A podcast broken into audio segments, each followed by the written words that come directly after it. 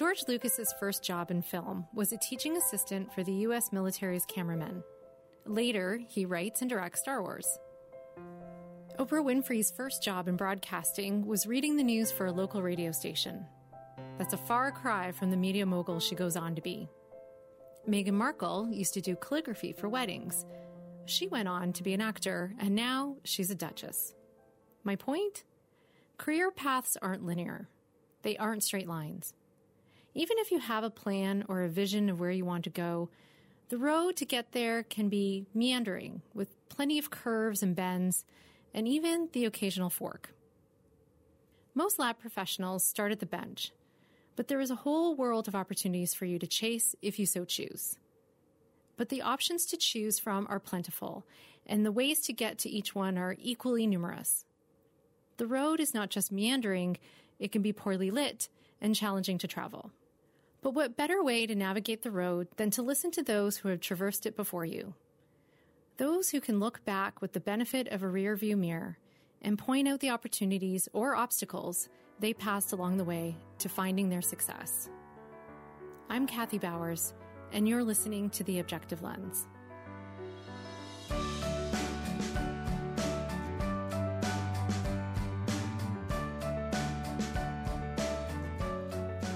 So, just to be clear, I'm not interviewing Oprah or Meghan for this episode. But come to think of it, that would be pretty awesome. Note to self for season four. While their career journeys would be pretty fascinating, I'm sure, I think it's slightly more relevant to stick to professionals that began on the bench in a lab and took their careers in interesting directions from there. Earlier this summer, the CSMLS hosted a panel discussion called Now What? Creating the Right Career Opportunities for You. The panel consisted of four lab professionals with long and distinguished careers. And those careers took them in many different directions. In addition to sharing their own career journeys, our esteemed panelists discuss strategies to get you recognized in the workplace and help you gain a spot at the table.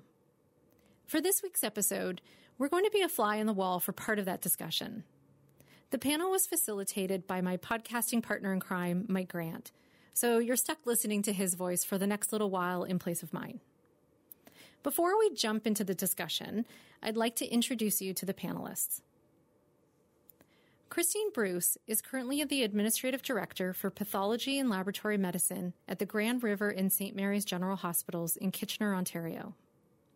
She has worked in both private and public sectors over her 20 year career, where she had the opportunity to gain experience in business development, operations management, quality, and the integration of mergers and acquisitions. Denise Ivanovich is the regional manager at the Ontario Regional Blood Coordinating Network, or ORBCON. With 42 years of experience, mostly in the field of transfusion medicine, Denise has worked in the hospital, blood collection, and ministry sectors. Jennifer O'Leary has been teaching clinical genetics for 15 years, having previously worked as a senior genetics MLT and teaching technologist. Jen is a passionate, lifelong learner, and her leadership philosophy embraces the concepts that leaders often have no formal title, and one can never underestimate their capacity to influence change from where they stand. Karen Scraba may have begun her career as a bench technologist, but following opportunities and her passions led her to a diverse career in clinical diagnostics, including a stint in Botswana, Africa, before bringing her to the world of medical device sales. These four impressive women had a lot of ideas and opinions on career development, so let's join the discussion.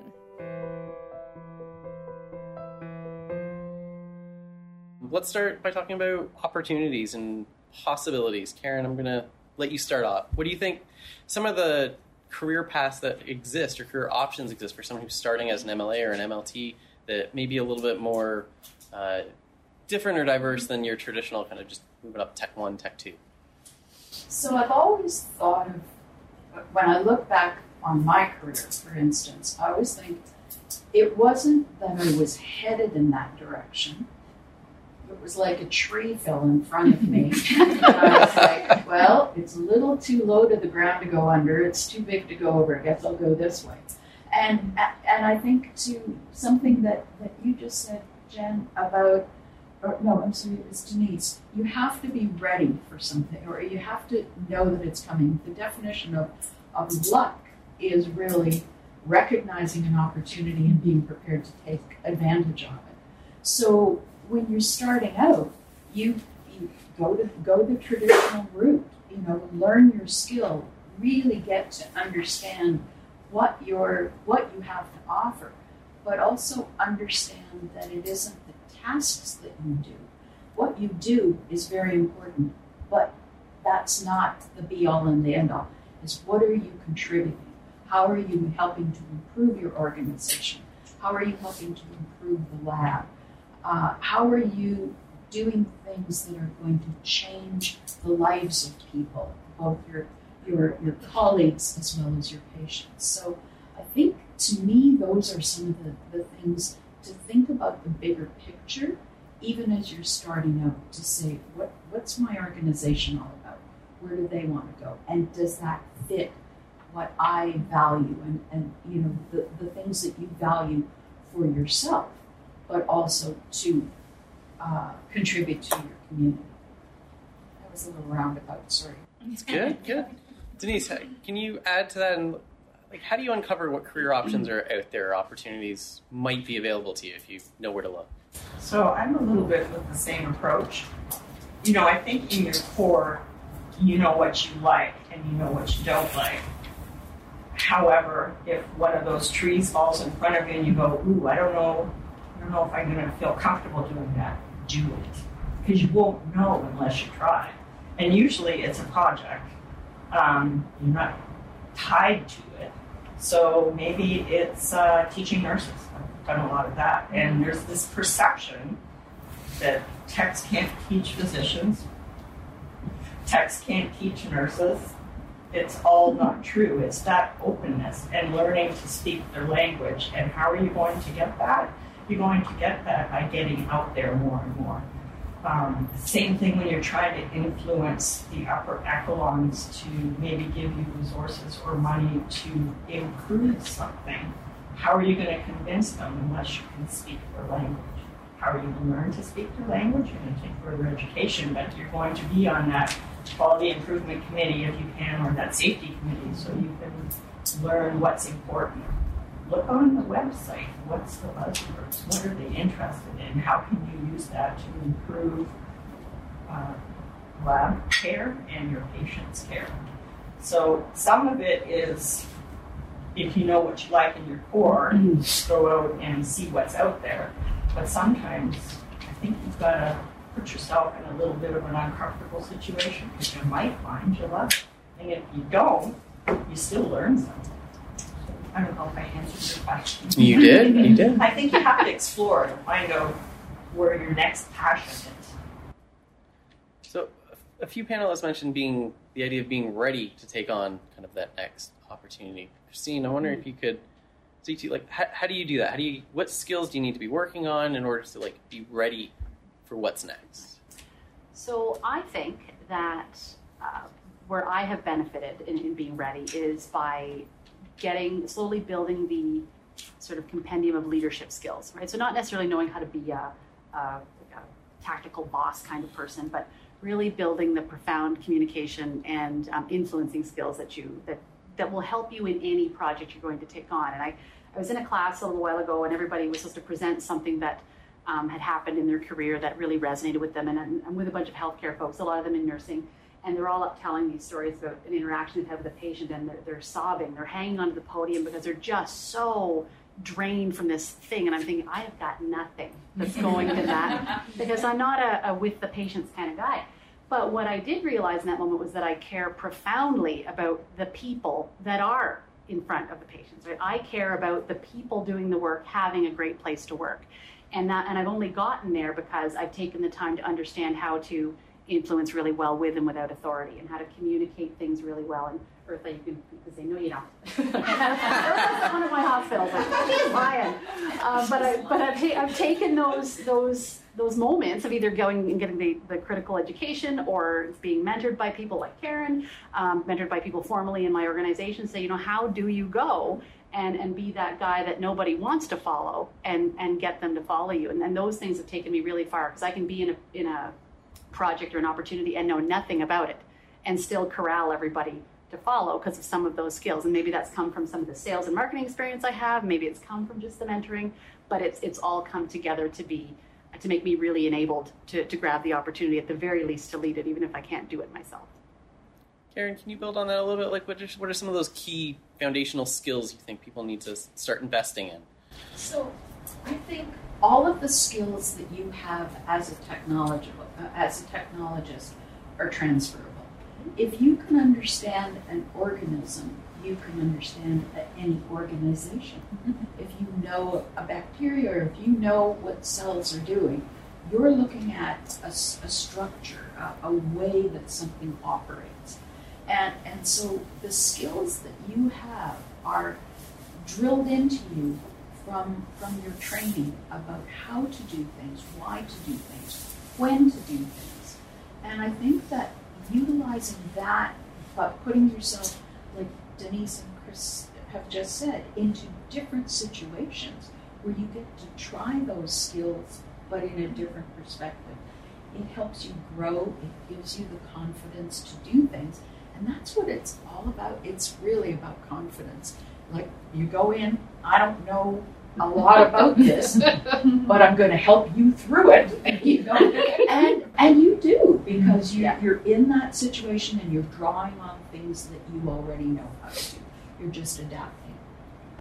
Jen, I see you nodding. Yeah, I'm just thinking a lot of it is uh, being being humble, being empathetic, and being a good communicator. And one of the things that I found. Um, you, when I was nodding when you were saying but you walk into a situation you don't really know. So walking in a situation with 16 students and people do things that you would a never have thought of, b they come up with something that you've never seen before, and to be able to actually say, you know what, wow, I never seen that before. Let's walk through how you got there, right? To be able to be honest and authentic, right? And curious. And curious and, and teaching that or imparting that in other people. And I'll say one of the things from, from communication, Denise and I were talking about this before, you know, a lot of times lab techs get the um, bad rap that they want to stay in the lab and not talk to anybody. Well, sometimes it's a matter of not feeling comfortable or not knowing how to broach a particular conversation or not knowing how to give um, feedback of a sample from a physician's office, for example.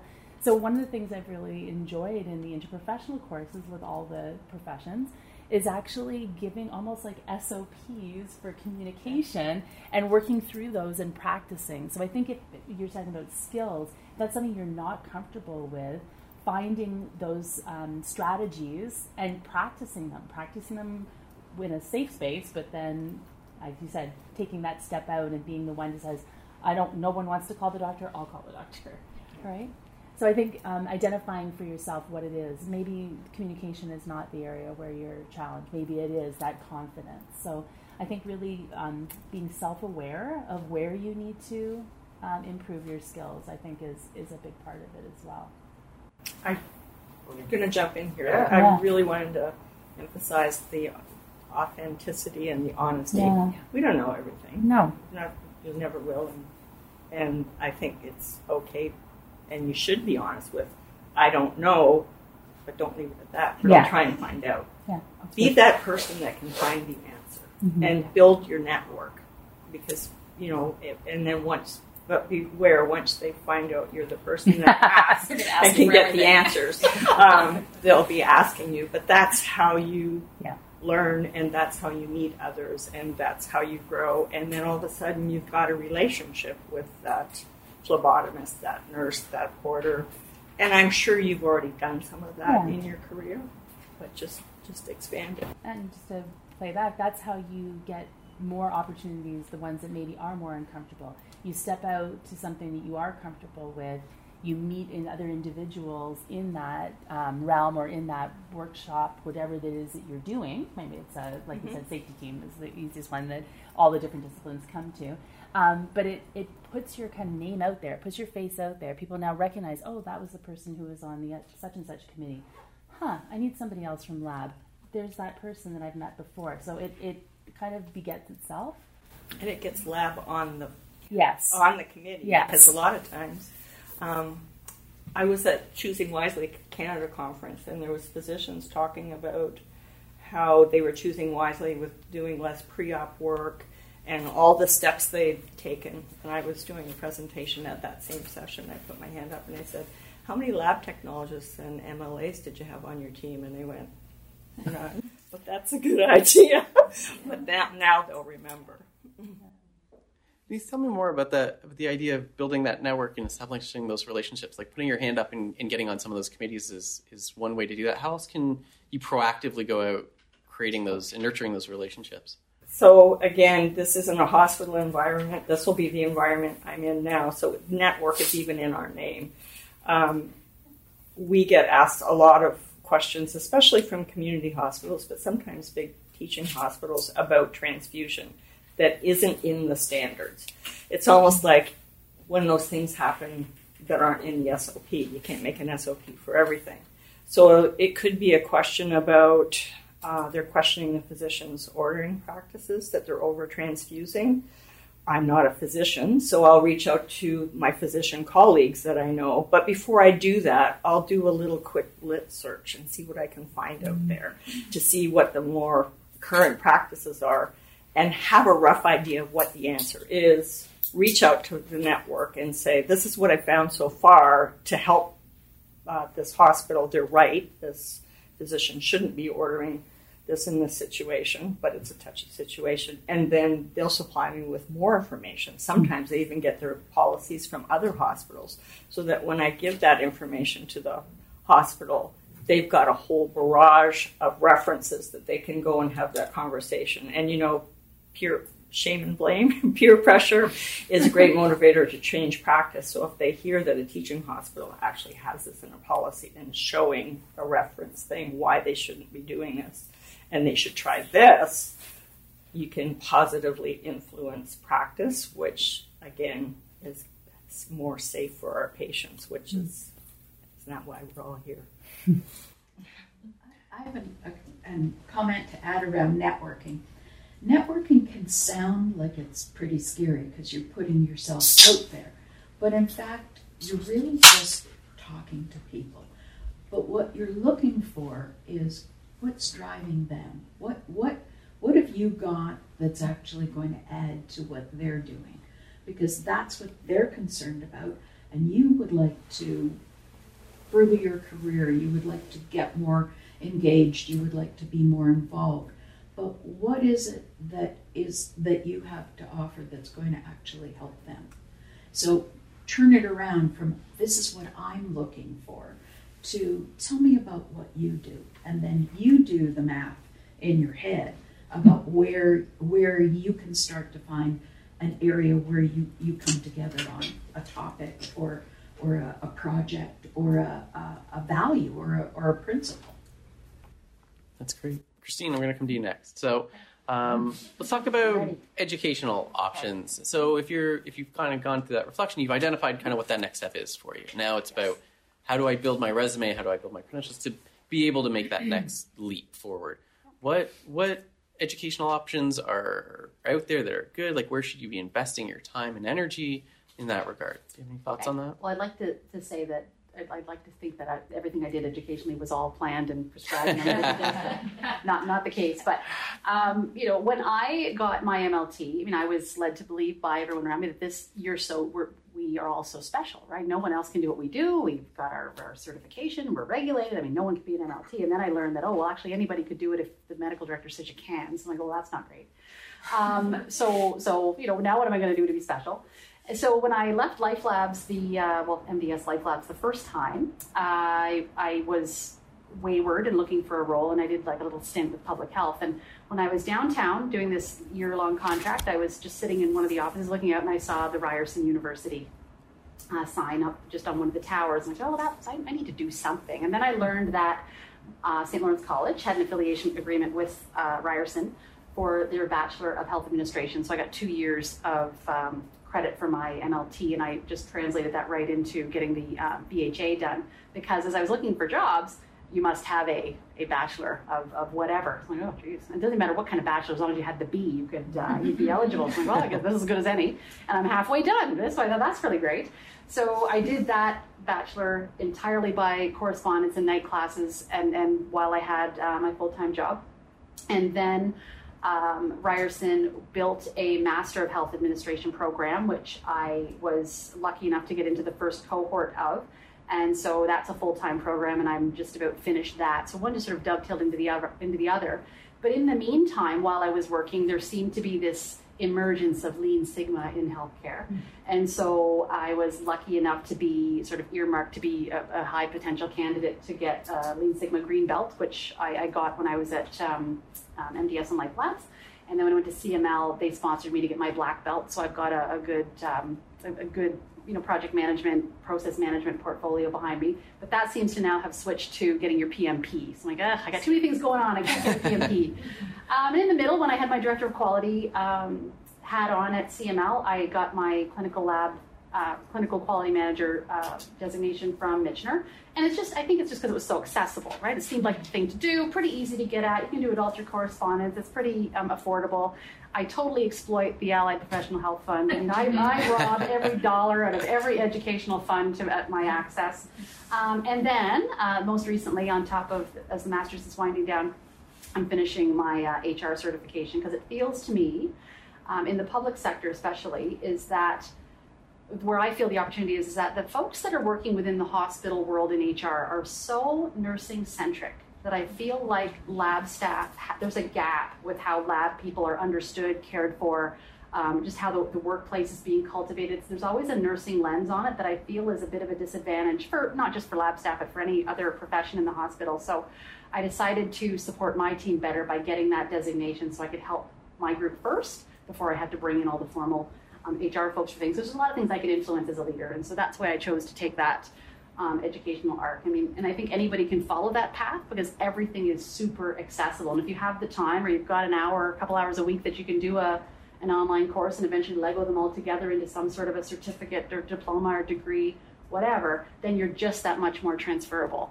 when when the time comes to apply for that perfect job. And you know, maybe I'll be the VP of HR someday. Although anyone who's ever met me in my career is probably like, yeah, right, that's not going to happen. but uh, because people that I met early on in my career, where I was learning the lessons of being tolerant and being a good communicator, they never in a million years would have thought I would have done something in HR. But uh, it, it has a really good advantage as a as a leader in lab medicine to know what all of those HR principles are and to be able to uniquely apply them to, to lab professionals because we are not nurses. And it's a very different space to work in. So that's, that's my uh, ed arc. Jen, as an educator, when you look at like all the, the plethora of educational opportunities that are like out there, where, where do you see the most value for someone kind of in this profession? I would kind of echo what Christine said. It depends what your goal is, right? So for accessibility and finding out what your interests are, so something like a smaller certificate, either I'm not here to promote Michener, but like you said, through quality. Michener. Quality. So quality. um, for myself, like again, same thing. If I had known I knew then what I know now. um, if I had known, I would have done like a graduate certificate at a university and then rolled it into a master's because you can do that. But my, with me, I picked a specific master's and then I was restricted with what I could do. So again, it depends on what your goals are. For me, it was really flexibility, right? Um, I also would look outside the traditional, it has to be a university, it has to be a, a, a documented certificate or accredited sorry, I'm going to speak against accredited programs, accredited program. but if there's other things you're interested in, so for example, they had an opportunity to do a debriefing workshop, which I find is actually come in really handy. It's very much like a coaching communication strategy or a coaching workshop. You can use that in so many different applications, right? So it really kind of comes down to what it is that you're looking for. Um, I'm, I'm not going to say don't do a master's program because I did it and I really enjoyed it, but make sure it's something that you're going to be able to enjoy all the components of.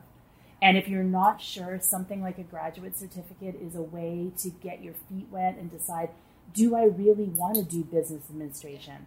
I know I want to move to a, a senior position or supervisory position, but maybe it's not the manager financial side. Maybe it's the coaching, teaching, support side that I'm interested in. If you don't know, having a having your toes dip into a graduate certificate is a good way to start, and you can always roll it over into a master's after. So that's that would be my lesson then. I also am one of the only like non um, internationally educated people who have gone through the PLA process through CSMLS because I had to do that. My discipline merged. Used to be just cytogenetics and then just molecular genetics, and then they merged together. So I went through the PLA process. I ended up taking the molecular component and writing the entire exam, which my students said, if you fail, will they take your cytogenetics license away? which I said, that's not very nice. so no. So again, I, different different education at different times, depending on what was interested. But you know, don't feel that you have to commit all the way to a full time program or a master's program. You may want to dip in until you're sure that that's your area that you're interested in. Karen, I want to come over to you for a sec. If you're if you're at the bench levels, um, how do you start to stand out? Like, what what can you do to kind of flag that you're you're an individual with with potential to do something else, something more? Sense of humor really helps. um, so uh, I'm not really sure how how I stood out, but I know that I did. because we, you know, I remember the lab director used to come in and say, "Oh, that's her," and I think, what was that all about? But I think it was it was really all about being um, just ready to do whatever whatever came up. So I'm working this bench, but I see that they're really they're really slammed over there. So I finish my work and I go over and I, and I help them because that's what you do. You're a you're a good you know good citizen. And, and I think just putting yourself out there, you're talking to people, your your your your um, attitude is good, you're um, you're willing to help, you ask questions, you show your interest. And all of those things are something that your supervisors are looking for because they're looking to find the community of technologists who are going to help them improve their lab and, and do things differently. So I think it's really just putting yourself out there. Denise, agree? Other ideas? Yeah. No, I just had a, a career moment come. How do you stand out? So, a nursing colleague of mine, we sort of developed a whole orientation program for folks. It started at Red Cross, but morphed into Canadian Blood Services. So we did um, safety, WHMIS, GMP, all the fun stuff. Plus, we would give everybody coming in would be together. So it didn't matter if you were a transfer mm-hmm. driver, it didn't matter if you were administrative assistant, lab tech, nurse. We tried that with the physicians. They never attended the whole thing, but they were supposed to. um, and during that transition to Canadian Blood Services, the new CEO and one of the VPs we knew were visiting, but we didn't know when.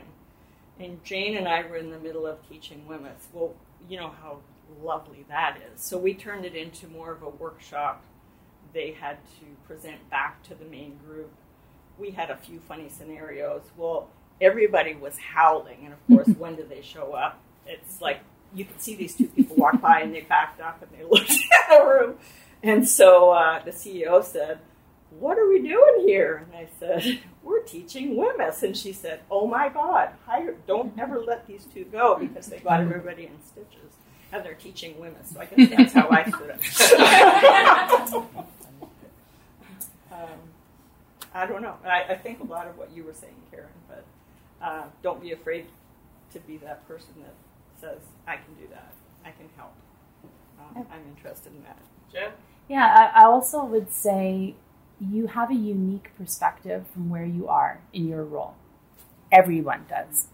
And I think a lot of times people will if you're if you're quote lower down the chain you think that everyone else up the chain should know what you know they don't and i'll give you a real simple example this is somebody who i was um, coaching through a, a, conversation of how do i go have this conversation i've noticed something and it was every day she was in chemistry every day she would come in they would qc this test it would take x amount of time every single day they qc the test never got run Every week they would run the report, always zero tests run. Just like, why are we still running this test? Know how much time we spend wasting doing this? And I said, who knows that you don't ever run this test? She's like, well, everybody knows. It's on the report. Like, like, so your man, well, the manager would know. It's on there. I said, yeah, but when you see the reports all the time, you might not recognize. Like, what would it take for you to go and say, we're wasting a lot of money and time and reagents, and we keep QCing for this, and we never run it? I don't know. I just feel like I'm telling them what they already know. Well, why don't you give it a shot? and so she did, and and it was like, what do you mean we don't? We, we never run that test. And looking back through the report, oh my gosh, yeah, we don't run that test. And it became where she was then asked by the biochemists, like, that's great, thank you so much for bringing that forward. It would save us X amount of money. That's how you talk up, right? Like, it's going to save us X amount of money that we can reallocate to something else. Um, and so she was then sort of tagged to say, well, can you help us go through these reports? What else are we running too many times? What else are we QCing for that we never run? What do we QC for and run twice a year? Okay, can we now communicate with those physicians and have them order a different test instead of that one, something else that can be substituted? And that was all from somebody who said, well, everybody knows this, it's already on the report. But you were in a really unique position. So being opportunity right there to be able to, and, and I think I know if I was a, a, junior tech right now, I hear everything that we've done and think, oh my God, that's like how many like different courses I'm going to have to take. That seems like so mm-hmm. long and mm-hmm. right. But this is something like you can do right from where you are and make a huge difference, right? And all of us have that unique perspective from the position that we're sitting in. I also think there's a, a lesson I learned early on in, in the corporate world is that um, some people have their their roles or their jobs, they have scope. They they know a little bit about a lot of things. And then there are other people who have depth in, in one area. Figure out which one of those you want to be. Because if you want to have depth, you might not really want to be a manager because they pretty much got to have scope. So think about what you know what's your jam. What what do you like? What what jazzes you is knowing a lot about about one thing or about a group of things, or do you like the overview? Do you like the bigger picture? What's your jam? Someone should tweet that out. I like that. Oh my goodness. Chris, I'm coming over to you. So you mentioned, I think you touched on this a little earlier about some of the some of the roles within a hospital environment. Yep some of the advancement opportunities these roles traditionally skewed a little bit more towards nursing personnel. So as a as someone coming out of the lab world, how do you make yourself be able to be considered for those roles that you know you're qualified for, but traditionally, you know, the hiring managers may only look to nursing professionals right. to take them? Uh, okay, so I think about um, some of the situations that I have um, in, in, both my hospitals today. So we're in the middle of implementing a brand new HIS, as an example, and, and you know, put any word in there. We're implementing a new something, and there is, especially if it's a general something that, that's specific for maybe the whole, not specific for any one unit, but for the whole hospital. Everybody, especially people that understand process, have a space in those types of projects because we understand inputs, outputs, and the need for there, to be consistency between those two entities. And so we've had actually in, in the hospitals, we've had people from the lab bubble up and now are working in IT. They're not necessarily doing lab things in, in IT, but they're doing IT things because they understand process. And I, when I think about how I made myself mobile, I actually went and met the people that lead the other departments. So I made sure that the whatever level of leadership in HR knew me just because I went and did an information interview. Tell me what you do, right? And this is what I do, and here's who I am. Um, and senior leadership folks, people that are, are in the leads of HR, IT, supply chain, all those different people. Um, when you just have time to, to have a coffee with them or have that, that good conversation to understand what they do and for them to even know that you exist is absolutely the first step because they will remember you, A, for being courageous to come and tell them, to remind them that a lab is in the institution that they work in where it might be. Invite them for a tour. This stuff happens all the time. And, and that's where that conversation now gets started. So then the opportunity pops up that talks about process mapping and engineering and you know whatever metrics, whatever it is that you that's whatever your jam is. then um, then you call up that leader and say, you know what, we had this coffee. Remember me? Da da da da da. And I saw this opportunity, and I'd really like to have a conversation with you about it. And now that warm connection has been made. And I've seen that happen with some of my folks in, in my current organizations. I've done it myself. I've seen it happen with other folks that I've led in other organizations, and it's been really successful for them to, to introduce yourself beyond the, the department that you're working in because because you need to translate it for people. HR folks will not instinctively think that there's a place for you in HR, and the same with IT, unless you're working on a lab IT project. But really, you've got to show that it is about process. It is about step by step by step and consistency and quality and standardizing all those things that we care about because it's our everyday. Other departments actually need and just don't know it yet, and, and you're going to be the translator for that, I think. So you brought us back to the idea of like building that network and making Yeah. these connections and this relationship. That sounds extraordinarily daunting. So you reach out to people and, and, and, and make some phone. So you reach out, you make Yeah. phone calls, you Yeah. set up these informational interviews or go grab a. How receptive are people? Like it sounds like people are like, oh, I don't want to do. Well, Like- you know what? Tell me more about if that. you're reaching out to the leadership in your institution and Mhm. they're not making the time for you, then that may be the time for a different institution. Because the people that are leading it, really, they have that obligation, right? As a, as a people leader in my hospitals, it is my job to lead just not my people, but anybody else that's looking for it. And so I make the time to, to anybody who wants to understand the lab or anyone who wants to understand potential roles in my department. I, I do that. I also share with my leadership team that I have done that, so so that they know that that's a, a good practice, and I try to, to lead sideways and lead up and lead down wherever I can. Um, I don't know that I've ever had someone say no. I maybe didn't get the meeting as fast as I'd like, and that Mhm. is okay.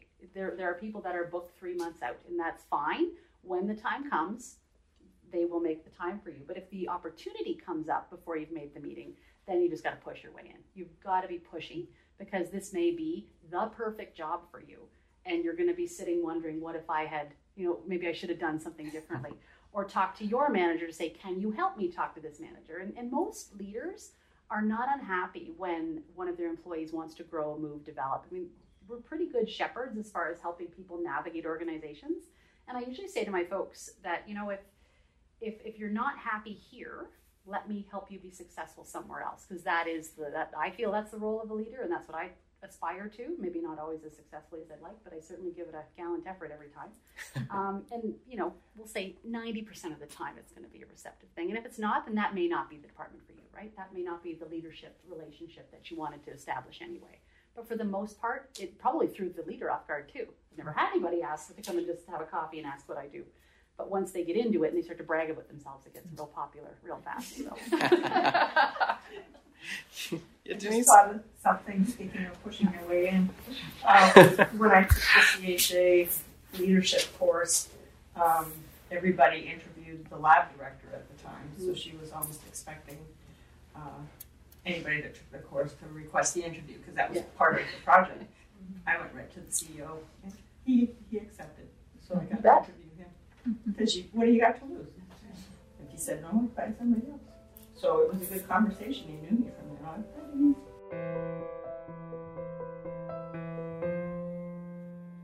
Okay, so there's too much good stuff in here for me not to pop back in here for a minute.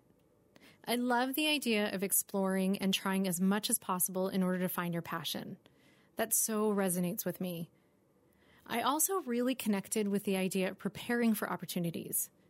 Whether advancement opportunities come up at your lab or at another organization, that's all totally out of your control. What's in your control is ensuring you gain the right experiences to prepare yourself along the way for when the opportunities do present themselves. And that includes positioning yourself and honing your reputation as well. Grappling with the plethora of formal education options that are out there is another issue I can personally identify with. In looking at my own career development, I got lost in a sea of degrees, diplomas, certificates, and other credentials that are available. It's hard to figure out which option is right for you. I think reflecting back on your goals, where you want to go, is great advice. That helped me figure out which options would get me closer to where I wanted to be and eliminate ones that sounded great but weren't quite right. Finally, I love the power of simply saying yes, of being open to opportunities, even if they scare you. Maybe especially if they scare you. Whatever your dream job, no matter how grand your vision, you got this. I know you do. All right, I'll toss it back to Mike to wrap up the discussion. Karen, I decided I was going to give you the last word Oh, here. Give me one more minute on how you find your jam.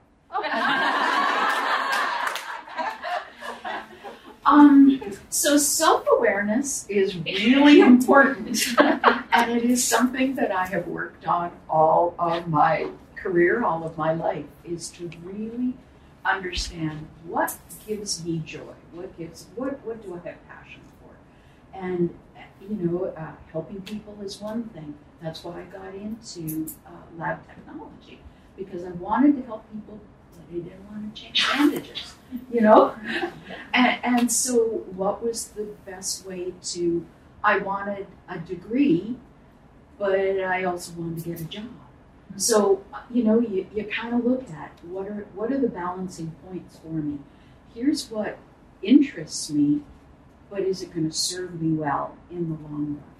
And that's kind of the the the the, the that's the route that I take. Um, and sometimes it works, and sometimes it doesn't. But you're aware. But I'm aware. and, and sometimes I go into things and I go, I'm probably not going to like this. But how do I know I won't like it unless I try? And then you find, nope, this isn't my jam. Next. Yeah. Great, thank you, and please help me thank our esteemed panelists for joining us.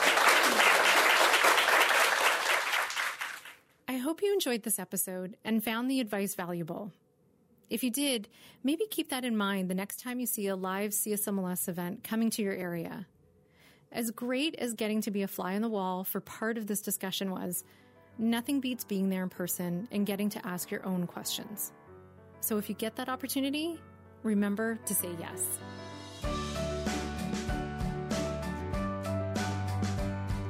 The Objective Lens is the official podcast of the Canadian Society for Medical Laboratory Science and is produced by Michael Grant and myself, Kathy Bowers.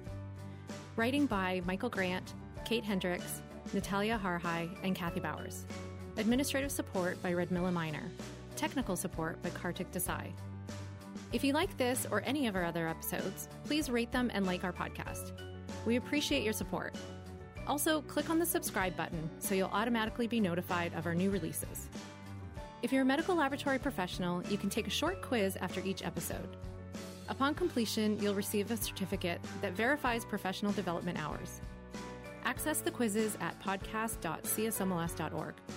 While on the website, you'll find other great materials for each episode, like links to relevant articles. Have something to say? Feel free to reach out to us on Twitter or Facebook using the handle at CSMLS. We'd love to hear from you. Thanks for listening.